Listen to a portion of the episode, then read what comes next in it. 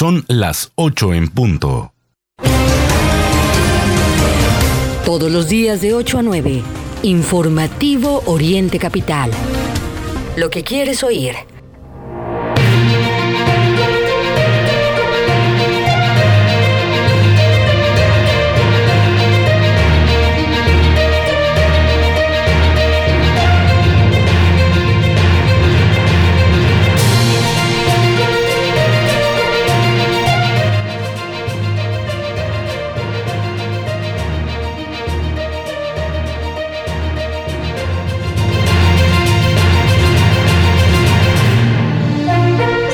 8 de la mañana en punto. Muy buenos días, las 8 de la mañana en punto.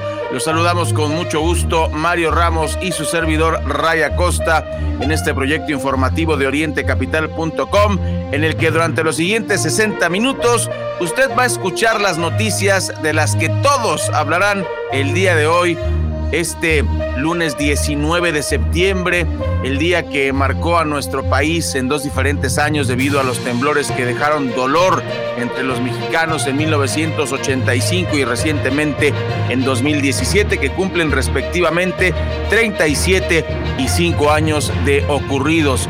Por ello habrá un macro simulacro de lo que le avisaremos a lo largo de este informativo. Y otra nota también que destaca, se llevaron a cabo los funerales del despilfarro en Inglaterra. Millones, millones de euros se gastaron en los funerales de la reina Isabel II, mientras mucha gente se muere de hambre. Y estos señores hicieron un funeral que realmente es, obsceno. De hecho, uno de los datos que está ocultando el gobierno de Inglaterra es cuánto se gastaron en ese funeral. Pero bueno, bienvenidos a Oriente Capital. Le presentamos la información esencial en el Estado de México, en el país y en el mundo aquí en su informativo. Le invitamos a que interactúe con nosotros en Twitter. Encuéntrenos como arroba Oriente Capital, hashtag informativo y entre a nuestra multiplataforma digital orientecapital.com. ¿Y qué les parece si empezamos con el resumen de las noticias aquí en orientecapital.com a las 8 con dos minutos?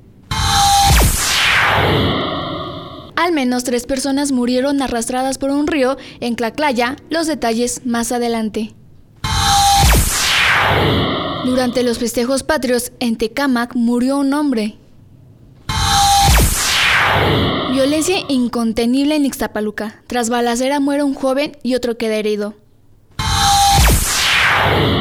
Este lunes arranca vacunación contra COVID-19 a niños de 6 años en Ciudad de México. Le contamos dónde y cómo. Varias personas perdieron la vida en la zona oriente y en la zona norte del Estado de México. Le contamos el saldo del fin de semana patrio. Buenas noticias. En 50 municipios mexiquenses no reportan casos positivos de COVID-19 en septiembre. En Monterrey, jóvenes entran a negocio de snack y matan a balazos al dueño. Información internacional, Zelensky publicó y elimina su foto con un guardaespaldas que vestía un emblema nazi de la Waffen SS. Pandemia por COVID-19 se terminó en Estados Unidos, dice Biden. Bueno, pues eh, ya escuchamos el resumen informativo, son las 8 de la mañana con tres minutos. Y pues desgraciadamente, Mario, amigas y amigos del auditorio, no fue un fin de semana con saldo blanco, desafortunadamente mucha violencia. Y le estaremos dando los detalles de la información aquí en orientecapital.com. Así es, Ray, arrancamos este informativo, arrancando muy bien la semana una mañana nublada en el Valle de México. Durante la noche se presentaron algunas precipitaciones en distintos puntos de la capital. Y bueno, pues esta mañana eh, se reporta algo de tráfico en distintas vialidades. Tómelo en cuenta, 15 grados en la temperatura y entramos de lleno con eh, los temas que estaremos abordando en la emisión de este lunes 19 de septiembre. Este día, sin duda, inolvidable en la vida del México contemporáneo. Y es que los eh, temblores que dejaron dolor entre los mexicanos en 1985 y recientemente en el año 2017 pues se representan para la gran mayoría un dolor que nunca será olvidado. El primero de estos sismos eh, pues está cumpliendo 37 años. Del segundo, bueno, hablamos de 5 y este día, tome en cuenta, como se lo anunciamos en eh, la emisión del pasado viernes, se realizará un macro simulacro. La convocatoria para participar en él pues eh, fue destinada principalmente a la Ciudad de México, sin embargo, pues se ha externado el llamado también para el resto del país. ¿Por qué recordamos estos temblores del 19 de septiembre de 1985 y del año 2017? Bueno, en 1985, un sismo cuya magnitud fue de 8.1 grados Richter se registró en las primeras horas de ese día por ahí de las 7 eh, de la mañana con 19 minutos, cuando las personas, pues usted se imaginará, se preparaban para ir a sus trabajos, para ir a la escuela, en aquella ocasión el epicentro se localizó en el Océano Pacífico, cerca de la desembocadura del río Balsas, en las costas del estado de Michoacán, y el hipocentro a 15 kilómetros de profundidad bajo la corteza terrestre. El terremoto tuvo mayor afectación en el centro, sur y occidente de nuestro país, en particular, muy en particular, en la Ciudad de México. Y es que en aquel entonces las avenidas de San Juan de Letrán, la Avenida Juárez, Niño Perdido, Insurgentes, Reforma, Tlalpan, 20 de noviembre, Pino Suárez, Fray Servando, eh, Doctor Bertis, entre muchas otras, eran el escenario de derrumbes, de incendios, de personas que estaban buscando eh, a familiares, a amigos, entre los eh, restos de las construcciones. Y bueno, porque los bomberos no se daban abasto. La réplica fue un día después, la noche del 20 eh, de septiembre, la cual tuvo gran repercusión, ya que eh, pues en ese entonces también se registró que pues terminaron de colapsar varios edificios y domicilios que habían quedado frágiles de el sismo del día anterior. En aquel entonces la cultura de protección civil era básica, con nulos protocolos de acción, porque por lo que mm, en las horas eh, posteriores pues eh, se registró sin duda un caos. Sin embargo, la propia sociedad civil comenzó a organizarse en las labores de rescate, en la asistencia y pues ese ha sido el más significativo y dañino en la historia contemporánea de nuestro país. En cuanto a las personas fallecidas, solo existen eh, estimaciones de que pues 3.192 eh, personas fueron las que eh, pues perdieron la vida según datos oficiales, mientras que 20.000 fue el dato resultante de los cálculos de algunas organizaciones. En 2017, el sismo se registró a la una de la tarde con 14 minutos y tuvo una magnitud de 7.1 grados Richter.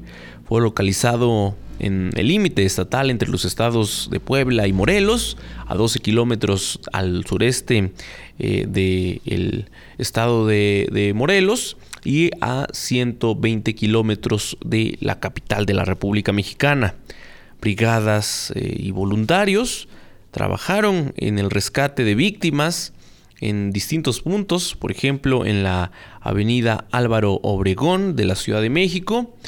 Eh, se tuvo un saldo de 369 muertos, de los cuales 228 fueron en la capital del país, 74 en Morelos, 45 en Puebla, 15 en el Estado de México, 6 en Guerrero y uno más en Oaxaca.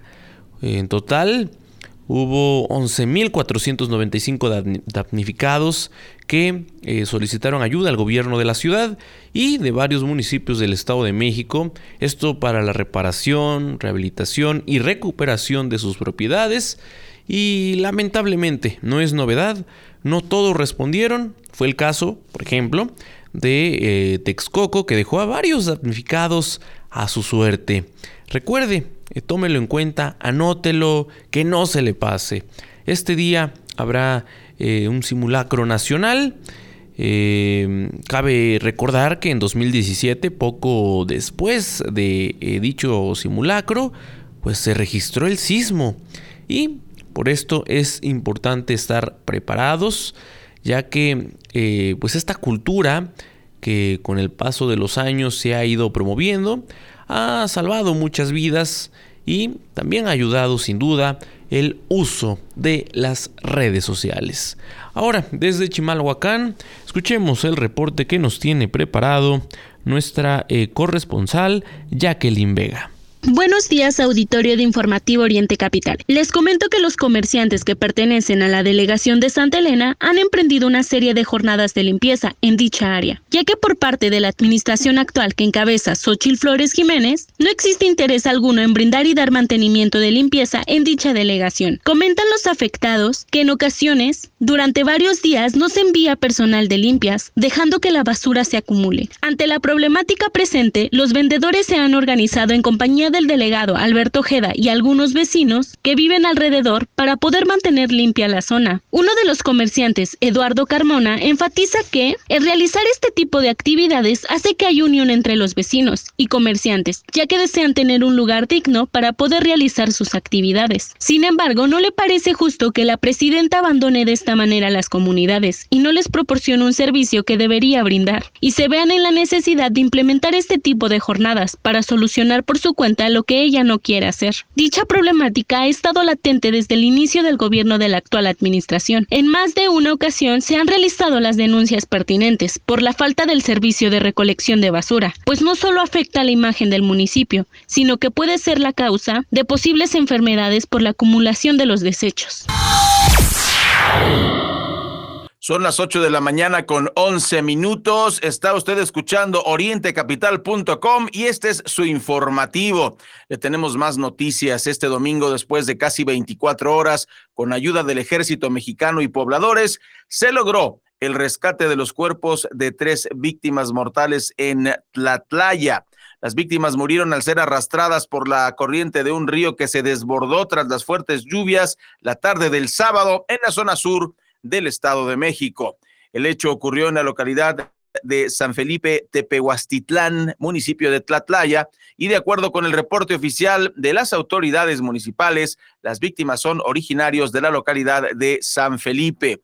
El origen de esta tragedia se debió a las fuertes lluvias registradas el sábado en la zona sur del estado, eh, pues el río San Felipe, que cruza el municipio de Tlatlaya, desbordó su cauce, afectó varias viviendas y pues bueno, hubo víctimas mortales. Esto ocurrió alrededor de las 19 horas cuando subió la creciente y el agua derribó bardas e inundó caminos.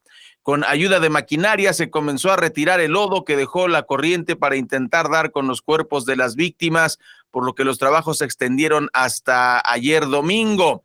El alcalde Crisóforo Hernández informó que desde la noche del sábado se inició con el rescate de los cuerpos de las víctimas arrastradas por el río y dijo además que los caminos de El Ocote y otros quedaron bloqueados por el lodo, pero este domingo se realizaron trabajos para liberarlos.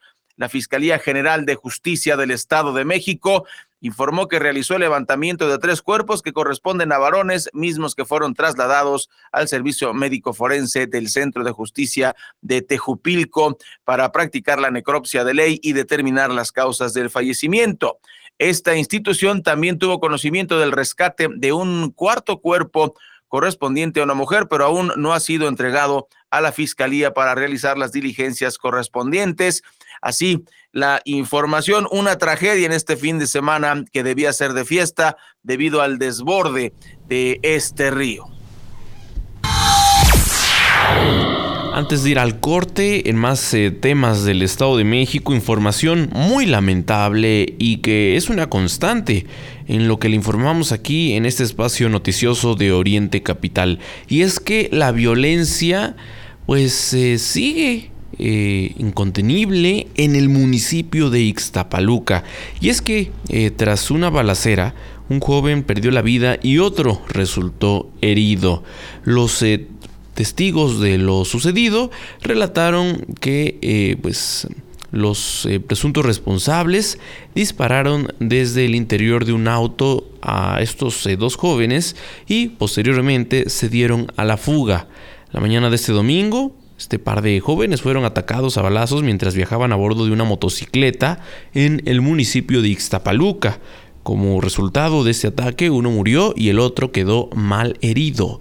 De acuerdo con los eh, primeros eh, reportes, estos hechos eh, se desarrollaron alrededor de las 5 de la mañana cuando una llamada anónima alertó al centro de mando.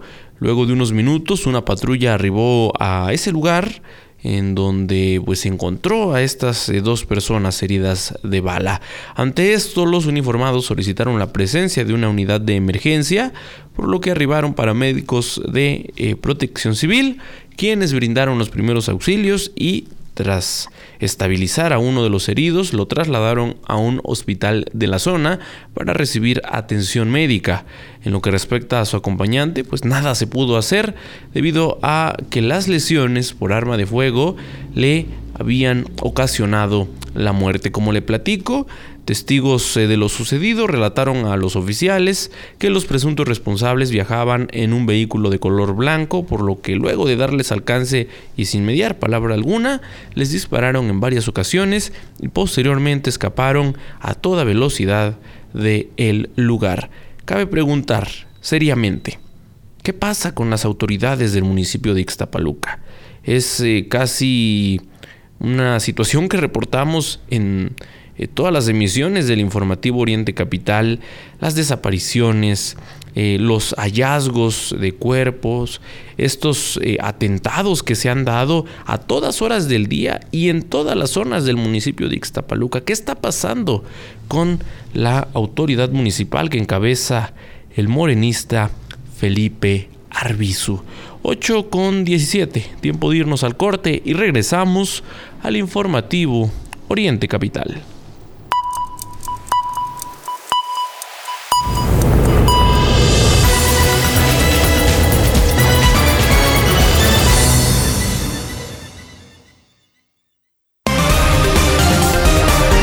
Lo que es noticia en el Oriente Mexiquense, lo que quieres oír. Regresamos a Informativo Oriente Capital.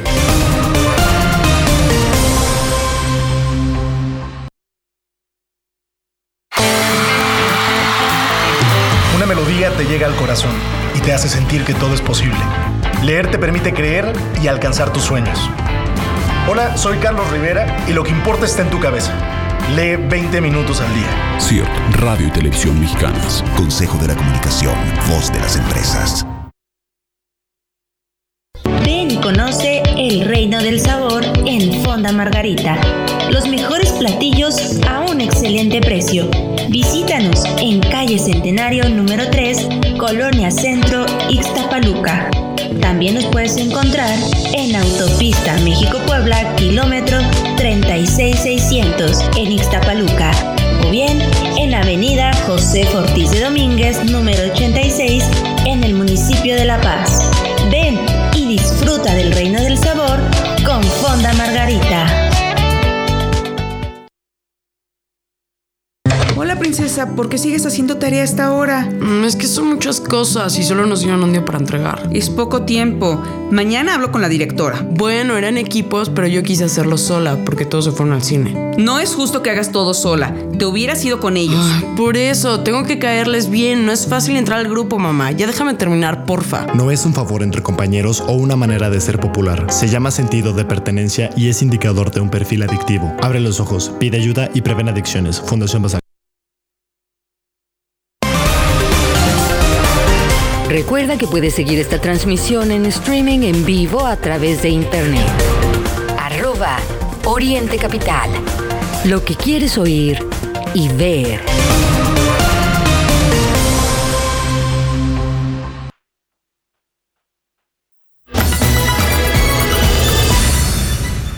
Ocho de la mañana con 17 minutos en la capital de la República Mexicana. Como lo adelantamos al inicio de esta emisión, Tome nota, y es que la aplicación de la primera dosis a menores de 6 años se llevará a cabo a partir de este lunes 19 y hasta el viernes 23 de septiembre en la capital de la República Mexicana.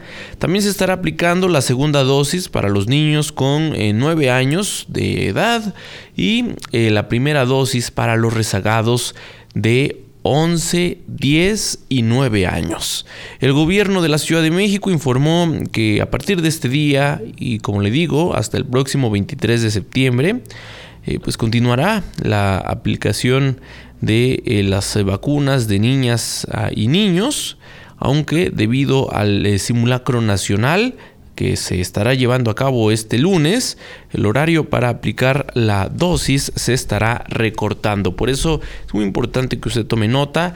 Si es que tiene eh, pequeñitos en casa, les toca la vacuna, bueno, pues a partir de hoy se estará aplicando esta primera dosis de la vacuna contra COVID-19 a niñas y niños de 6 años cumplidos y la segunda dosis para los niños con 9 años cumplidos.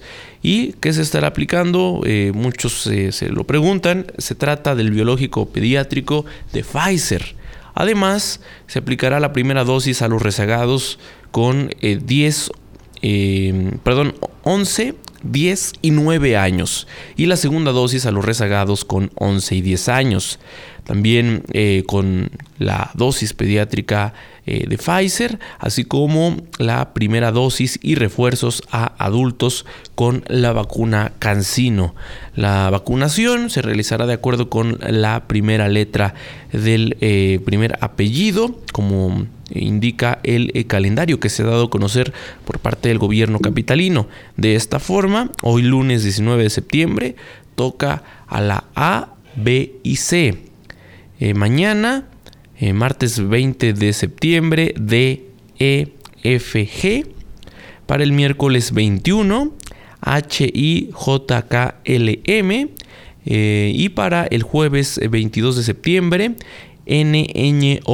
NNOPQR y hacia el día viernes, el último día de la aplicación de estas eh, vacunas, se estarán eh, vacunando a todos aquellos que el primer, la, la primera letra del primer apellido eh, tenga la letra S, T, U, V, W, X, Y y Z. Los requisitos en todos los casos son cumplir con la edad requerida, ir acompañados, por supuesto, de un adulto y respetar en la medida de lo posible el día de vacunación de acuerdo con el calendario que se ha dado a conocer.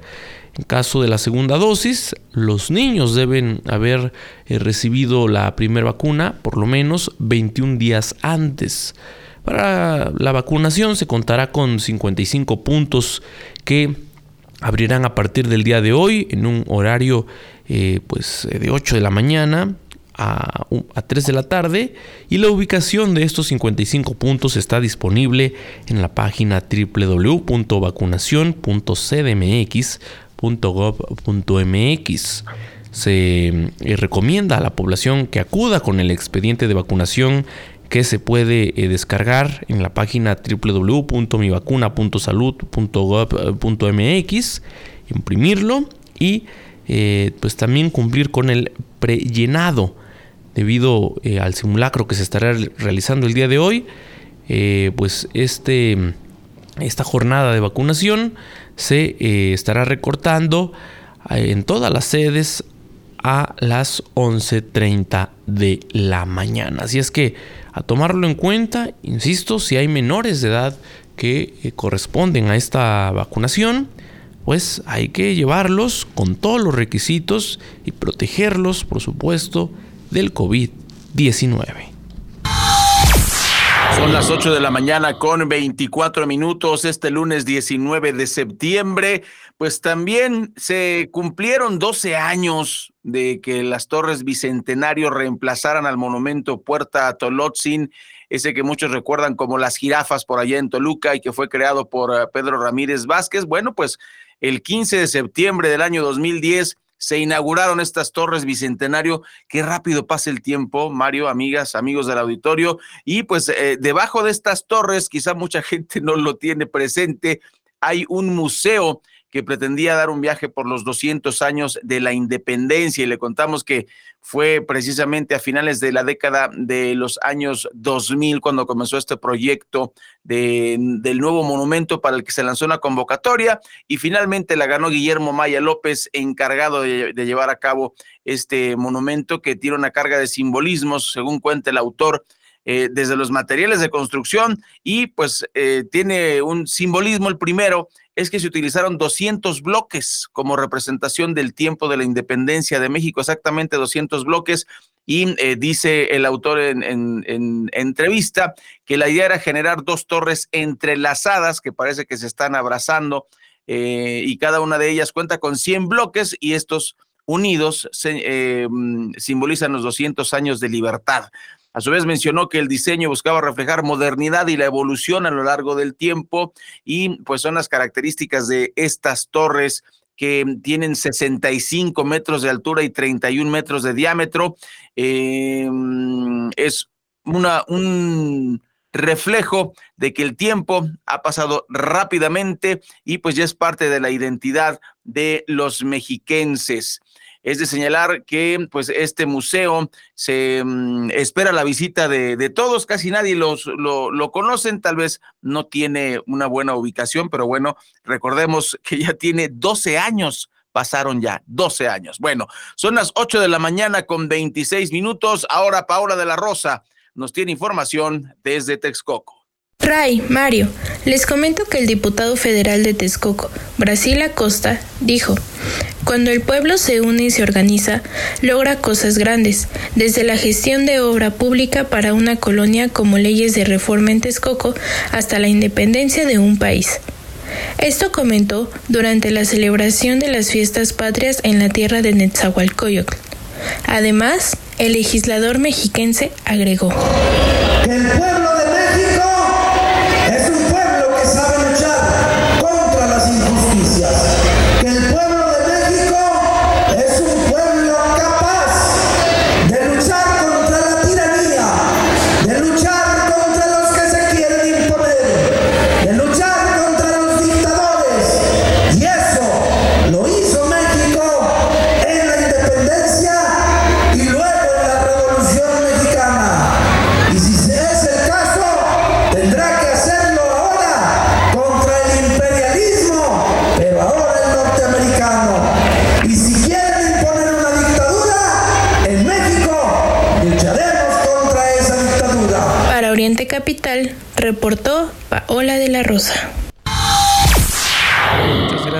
eh, por la información. Eh, en más eh, temas y temas lamentables. Y es que desgraciadamente el fin de semana patrio no, pues precisamente tuvo un saldo blanco. Le contamos el saldo final de este fin de semana. De acuerdo con las autoridades, pues de lo que se registró en estos días, en uno de los accidentes eh, estuvo involucrado un grupo de migrantes de origen guatemalteco. La mañana de este domingo eh, y en otro accidente vial registrado pues durante este fin de semana, tres personas fallecieron al chocar el taxi en el que viajaban, esto en el municipio de Atlacomulco. El hecho de tránsito ocurrió en la carretera panamericana a Atlacomulco a Cambay, a unos eh, metros de la entrada eh, del Bongoni. Eh, y bueno, de acuerdo con las versiones oficiales, se trató de un choque frontal entre un taxi colectivo y un vehículo particular tipo Camaro de color rojo. Ante estos hechos, los servicios de emergencias acudieron en el auxilio y trasladaron em, pues, a dos personas en un estado bastante grave a un hospital de la región. Según los informes, el conductor del auto deportivo habría perdido el control y aparentemente se subió al camellón para eh, pues eh, evadir el carril contrario y posteriormente impactarse contra el taxi colectivo.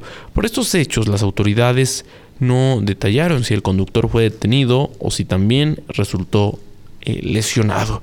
En esa misma zona, al norte del Estado de México, pero en el municipio de Gilotepec, un autobús en el que viajaban varios migrantes se salió de la autopista México-Querétaro, lo cual dejó como saldo a un hombre fallecido, además de un niño y dos adolescentes lesionados, todos ellos de origen guatemalteco.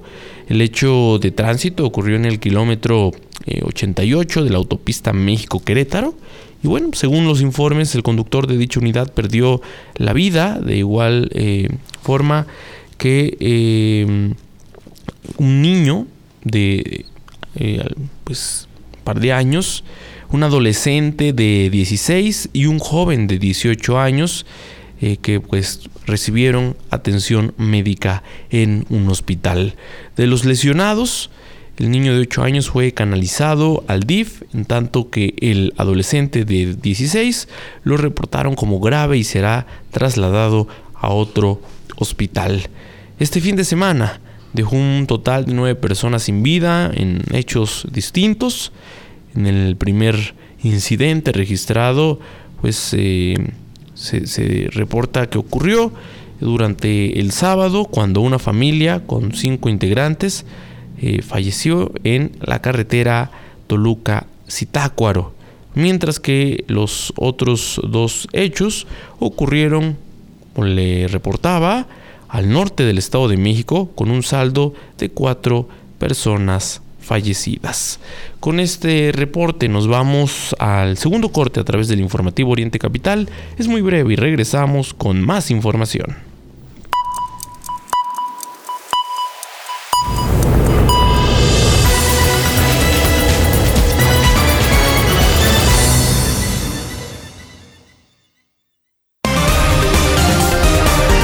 Lo que es noticia en el Oriente Mexiquense, lo que quieres oír.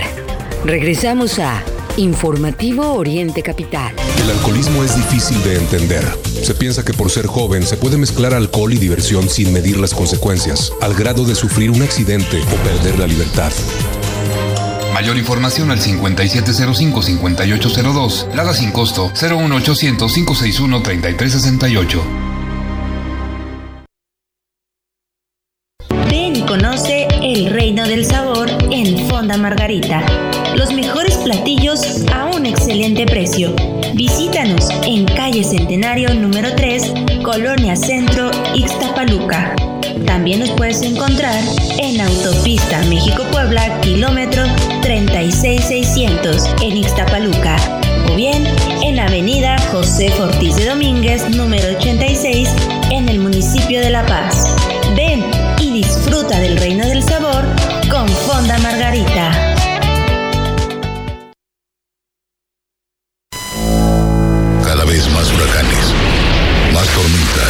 más ciclones, más tornados. Cada vez más frecuentes, más letales.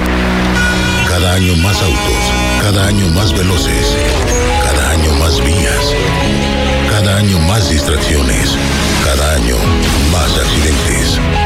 Cada día más personas, más adultos mayores, más apoyo, más ayuda, más atenciones. Cada día más retos, cada día más gente nos necesita. Cada año, la Cruz Roja Mexicana brinda más servicios, pero recibe las mismas donaciones. Hoy tú puedes ayudarnos a que esta batalla sea más justa. La Cruz Roja cuenta contigo para seguir ayudando.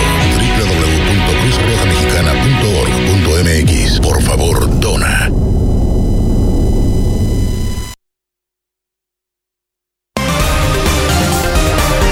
Recuerda que puedes seguir esta transmisión en streaming en vivo a través de internet. Arroba Oriente Capital. Lo que quieres oír y ver.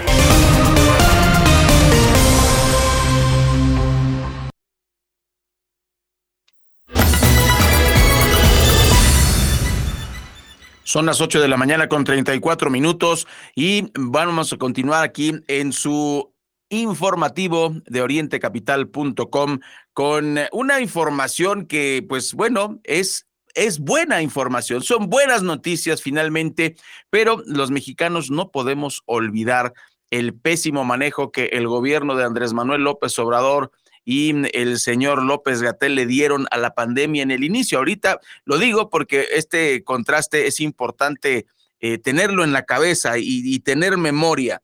Eh, el manejo irresponsable de López Obrador de la pandemia provocó miles de muertes, literalmente miles de muertes. no apoyó con dinero a la gente que no podía salir a trabajar.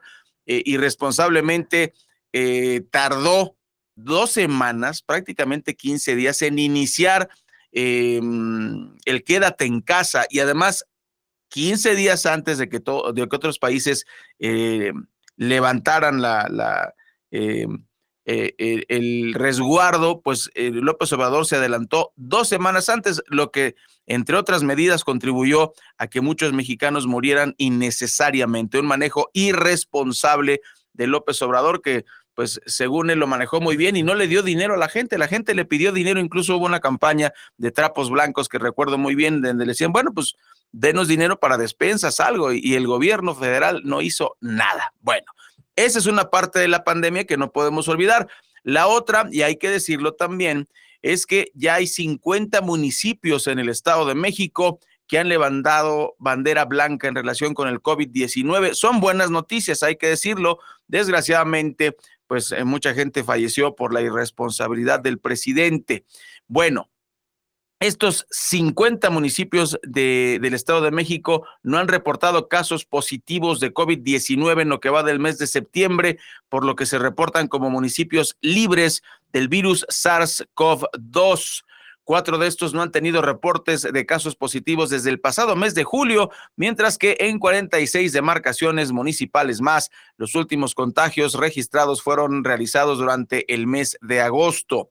De acuerdo con el mapa de datos de COVID-19 del gobierno federal, estos municipios son Otzoloapan, que no reporta casos positivos desde el pasado 10 de julio, Ixtapan del Oro, donde se registró un último caso positivo el pasado 15 de julio.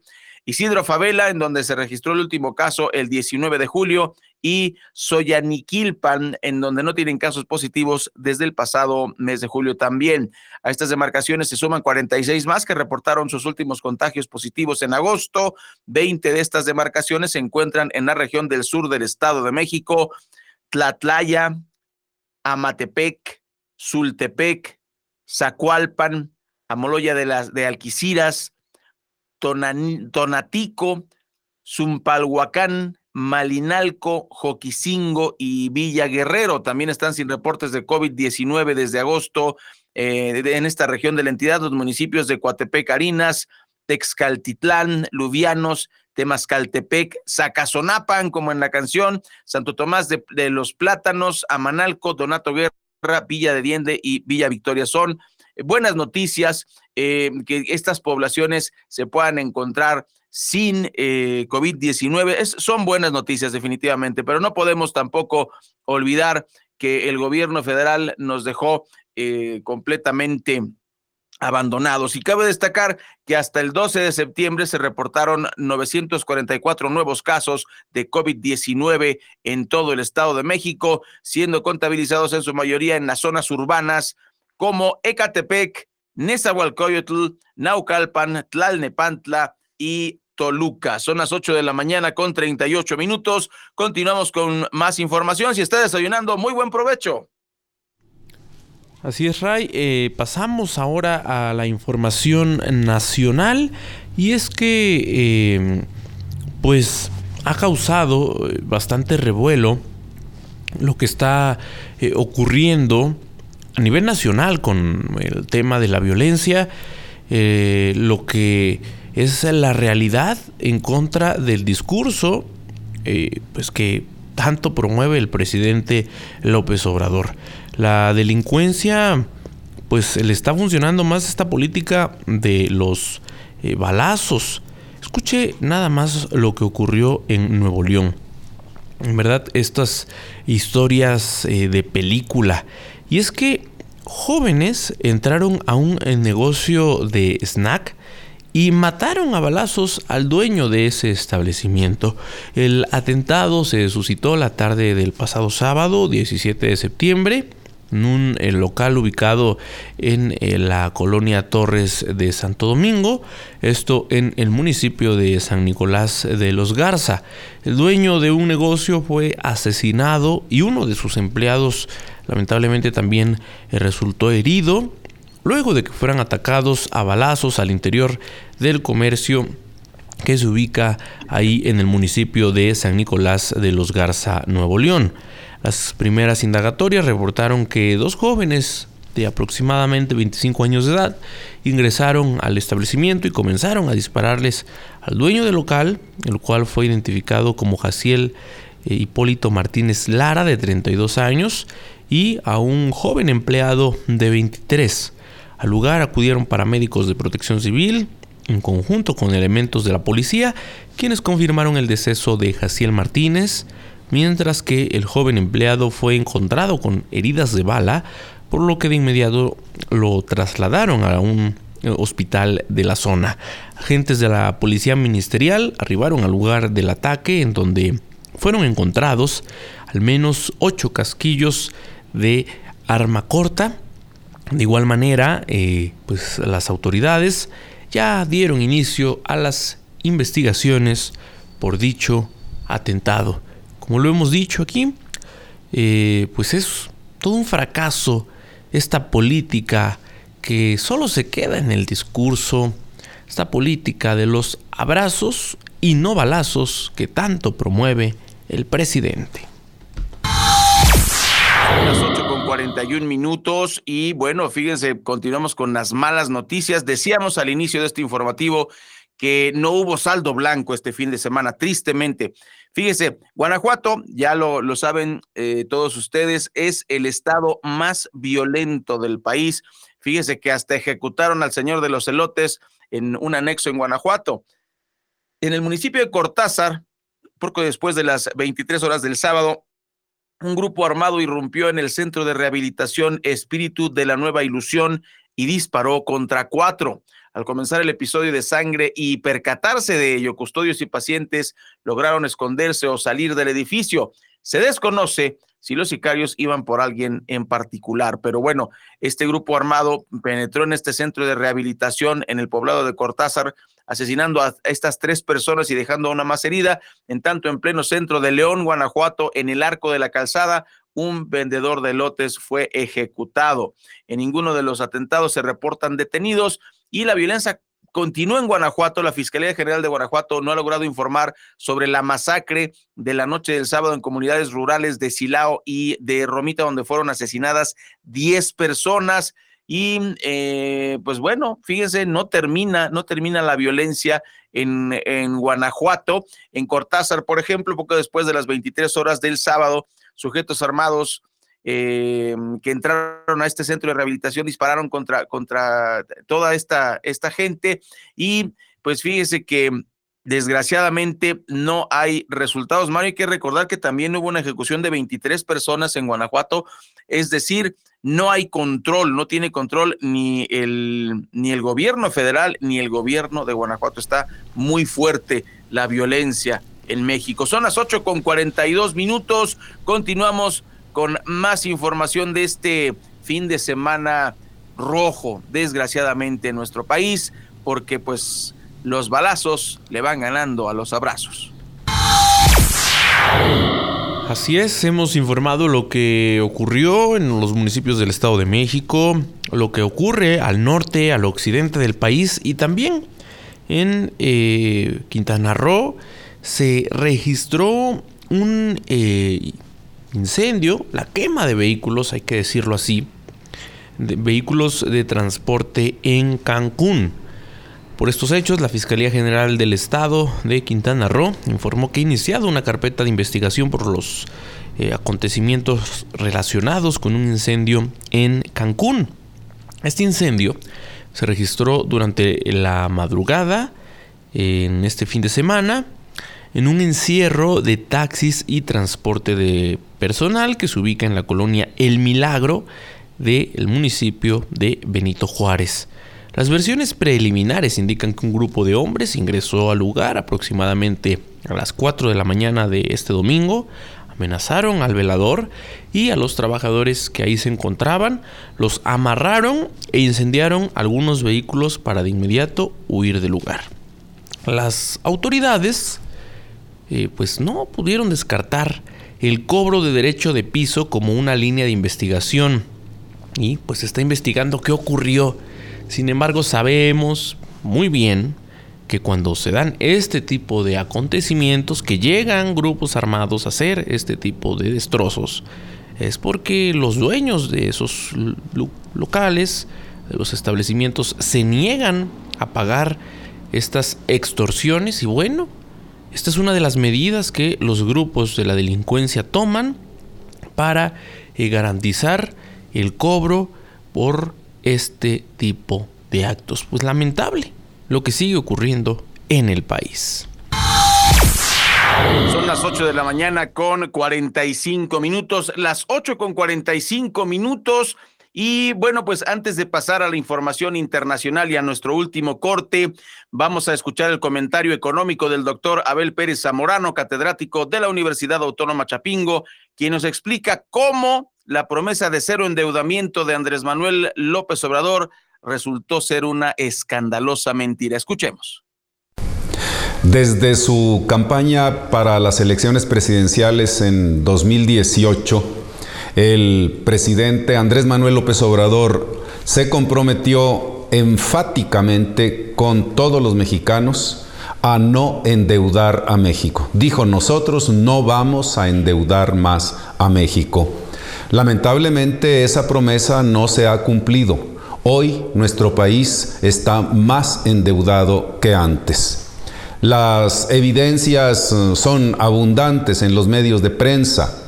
Recientemente el Centro de Investigación Económica y Presupuestaria señalaba entre 2022 y 2028 de acuerdo con las tendencias que venimos trayendo, la deuda que cada mexicano tendrá a través de la deuda gubernamental pasará de 120 mil a 128 mil pesos por persona, es decir, un incremento considerable proyectado según lo que traemos. Por otro lado, en 2018 se debía el 53.5% del Producto Interno Bruto. Hoy debemos el 57.6%. La deuda está creciendo. Del 19 al 21 aumentó la deuda de México en 1.8 billones de pesos. Con estas cifras bastan para ilustrar cómo estamos más endeudados hoy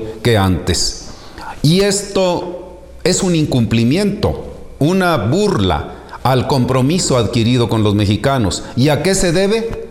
Se debe a que se ha venido gastando irresponsablemente el presupuesto mexicano se viene repartiendo dinero sin que haya crecimiento económico, pero además sin que se quiera cobrar impuestos a los grandes empresarios y a las transnacionales. El gobierno mexicano no está recibiendo todo lo que pudiera recibir si le aplicara impuestos progresivos a las transnacionales y a los grandes empresarios.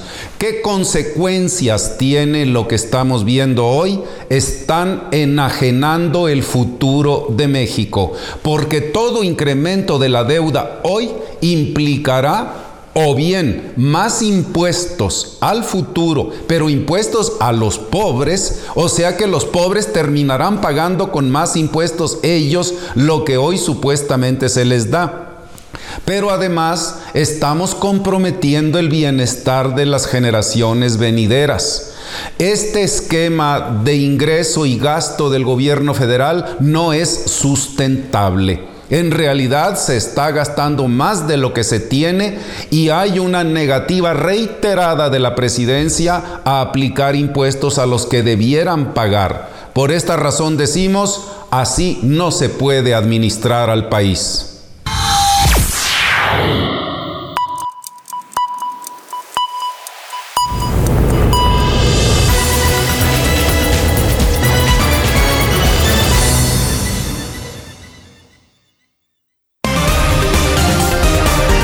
Lo que es noticia en el Oriente Mexiquense, lo que quieres oír.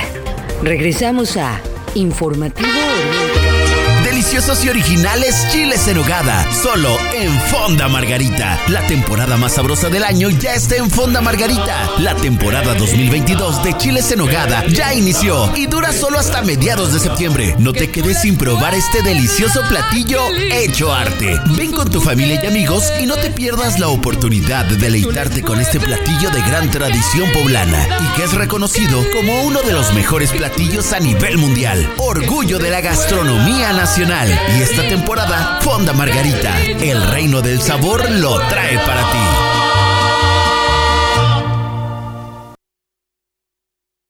¿Has intentado dejar de beber y no puedes? Puede ser que seas un alcohólico. ¿Alcohólico se escucha fuerte? Las consecuencias pueden ser peores. No dudes, infórmate. Mayor información al 5705-5802. Lada sin costo 01800-561-3368. ¿Por qué a mi hijo y no a mí? En Casa de la Amistad sabemos que el cáncer es un enemigo común que tenemos que enfrentar todos. Por eso queremos invitarte a luchar con nosotros llamando al 800 Sí Ángel para donar desde 5 pesos diarios. Lo siento cáncer, estos niños se quedan aquí. Casa de la Amistad. Hablar de cáncer es hablar de vida. CIR, Cámara Nacional de la Industria de Radio. Recuerda que puedes seguir esta transmisión en streaming en vivo a través de internet. Oriente Capital. Lo que quieres oír y ver.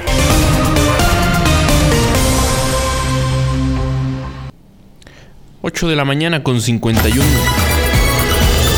Las 8 con 51 minutos en esta transmisión completamente en vivo a través del informativo Oriente Capital. Estamos en el último bloque de información y le platico que pues la pandemia por COVID-19 se terminó en Estados Unidos.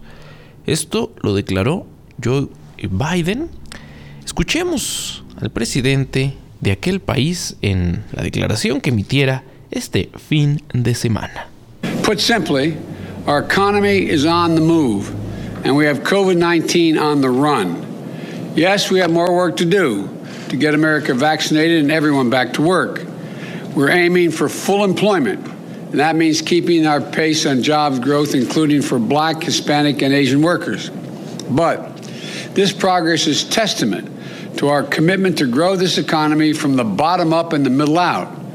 The American Rescue Plan provided resources to get shots in people's arms and checks in people's pockets. El presidente de Estados Unidos resaltó que aunque aún hay problemas por el COVID, ya nadie lleva el cubrebocas en Estados Unidos y que todo el mundo parece estar en buena forma. Por eso, en esto que acabamos de escuchar, pues él asegura que la pandemia ha terminado. Esto lo declaró durante una entrevista eh, para la televisión. Eh, sí, reconoció que todavía hay un problema con el COVID-19, que están trabajando mucho con ello, según dijo, pero pues que la pandemia ha terminado. Y pues resaltó esta parte de que ya nadie usa las eh, mascarillas y, según él, todo el mundo parece estar en buena forma. Y eh, pues el presidente Joe Biden dijo en esta entrevista emitida el día de ayer que aún eh, no decide si buscará un segundo mandato para el año 2024, pese a haber declarado previamente que se estaría postulando de nuevo. Biden, que cumplirá 80 años en el mes de noviembre, dijo al eh, programa 60 Minutos de la CBS que la reelección es, su intención. Y bueno, pues esto ha sido lo que ha causado revuelo por las declaraciones del eh, presidente de Estados Unidos que escuchamos hace unos segundos. 8 de la mañana con 53 minutos, 8.53 aquí en su informativo de Oriente Capital. Y mire, el miedo no anda en burro, o como diría nuestro presidente, aquí se aplica el tema de las benditas redes sociales y es que mmm, le han vendido a usted que el presidente de Ucrania es, eh, pues, como el equivalente a la Madre Teresa de Calcuta, que es un hombre bueno, que se está eh, entregando por, por esta injusta invasión de Rusia y no sé qué. Mire, mire, ahí le va. ¿Por qué son importantes las redes sociales? ¿Qué le esconde a usted la BBC de Londres? eh, qué le esconde usted en los medios de los Estados Unidos como CNN y varios medios mexicanos? ¿Qué le ocultan? Mire, Zelensky, el presidente de Ucrania, publicó una fotografía con un guardaespaldas que vestía un emblema nazi, un emblema nazi de la Waffen SS. Esta foto fue tomada durante la visita de Vladimir Zelensky a la ciudad de Isium, ocupada por las tropas ucranianas tras el repliegue ruso. O sea, tiene poquito que se tomó esa foto. En la imagen se observa un soldado ucraniano con el Tokenkov, una calavera, el emblema de la tercera división de las Waffen SS, que son eh, nazis, la unidad de élite paramilitar neonazi al servicio de Adolfo Hitler. Esta imagen fue posteriormente eliminada de sus cuentas en las redes sociales, aunque quedó en publicaciones compartidas y en bases de fotografías. No, Zelensky no es el niño bueno que a usted le quieren hacer creer él se ha tomado fotos con gente nazi y pues eh, parte de la, de la violencia ejercida de Ucrania contra eh, la población eh, rusa que vive ahí, pues ha sido devastadora y eso es lo que no le cuentan, igual como ocurre con Palestina y la franja de Gaza. Son cosas que luego los grandes medios no cuentan. Bueno, pues esta no es la primera vez que el jefe de Estado ucraniano eh, es eh, cachado en esta situación. El pasado 9 de mayo, no olvidemos, hay que tener memoria, el pasado 9 de mayo de 2022, cuando en el espacio post-soviético se celebra la victoria eh, sobre la Alemania nazi, Zelensky publicó sus felicitaciones acompañadas con fotos de soldados ucranianos, entre los cuales había un combatiente que llevaba un emblema de las SS nazis. Luego también modificó la publicación para eliminar esta foto y así es como las redes sociales han logrado poner en evidencia a este señor. Son las 8 de la mañana con 56 minutos. Ya está listo el periodista Miguel Ángel Cacique que nos va a comentar cuáles son los titulares para este lunes 19 de septiembre. Así los titulares de hoy. Universal, dinero para vacunas termina en Tren Maya. Reforma, ganan morenistas con obras de Secretaría de Comunicaciones y Transportes.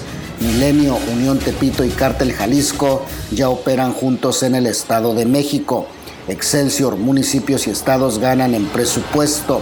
Jornada, ínfimo gasto de Estados Unidos en lucha antidroga. Sol de México, una mayor inversión es necesaria. 24 horas, 5 años de dolor y reconstrucción. Razón, retiros de Afores alcanzan pico en agosto ante inflación creciente. Heraldo, avanza tren México-Estados Unidos-Canadá. Crónica, AMLO responde a Ucrania, rechazan mi plan de paz por sectarismos.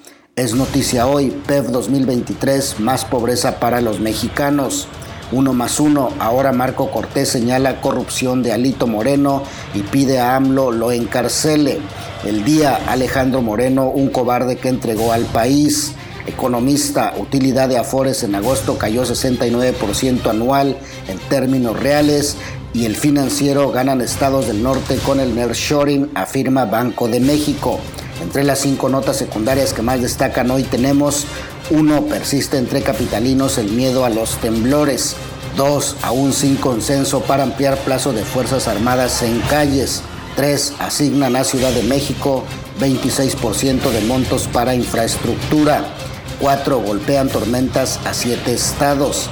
5. Tragedia educativa en la montaña de Guerrero.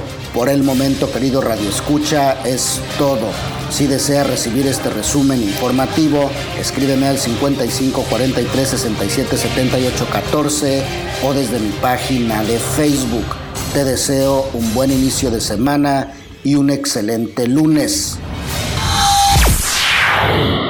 Es así como hemos llegado al final de esta emisión del informativo Oriente Capital. Les agradecemos eh, su compañía a lo largo de esta hora de noticias, recordándoles que el programa estará disponible en unos minutos a través de las eh, plataformas que nos permiten llegar a ustedes a través del podcast. Lo pueden llevar a todas partes, lo pueden descargar en Spotify, en Apple Podcasts, también eh, en Amazon Music y los invitamos también para que se queden con la programación de Oriente Capital y conectados con las noticias en nuestra cuenta oficial en Facebook informativo Oriente Capital. Recordarles que hoy eh, a las 12 del día con 19 minutos estará llevando este eh, simulacro nacional 2022. Hay que tomarlo en cuenta, hay que pasar la voz porque eh, recordemos que en estos simulacros hay personas que pues olvidan o no se enteran que se realizará el simulacro y entran incluso en crisis por pues todo lo que se ha vivido con los eh, sismos en nuestro país. Así es que, insisto, eh, tómenlo en cuenta y pasen la voz. Hoy, lunes 19 de septiembre, se estará llevando el Simulacro Nacional 2022 por ahí de las 12 eh, del día con 19 minutos. Nos escuchamos mañana en punto de las 8 y hasta las 9. En nombre de Raya Costa, su servidor Mario Ramos, les agradecemos el favor de su compañía en esta emisión, arrancando muy bien la semana del informativo Oriente Capital. De lunes a viernes de 8 a 9 de la mañana, inicia el día bien informado. Informativo Oriente Capital, con las noticias de la zona oriente mexiquense. Acompáñanos a través de Radio Colibrí y en streaming en vivo a través de nuestra plataforma Informativo Oriente Capital. Bajo el sello de Agencia Central de Noticias.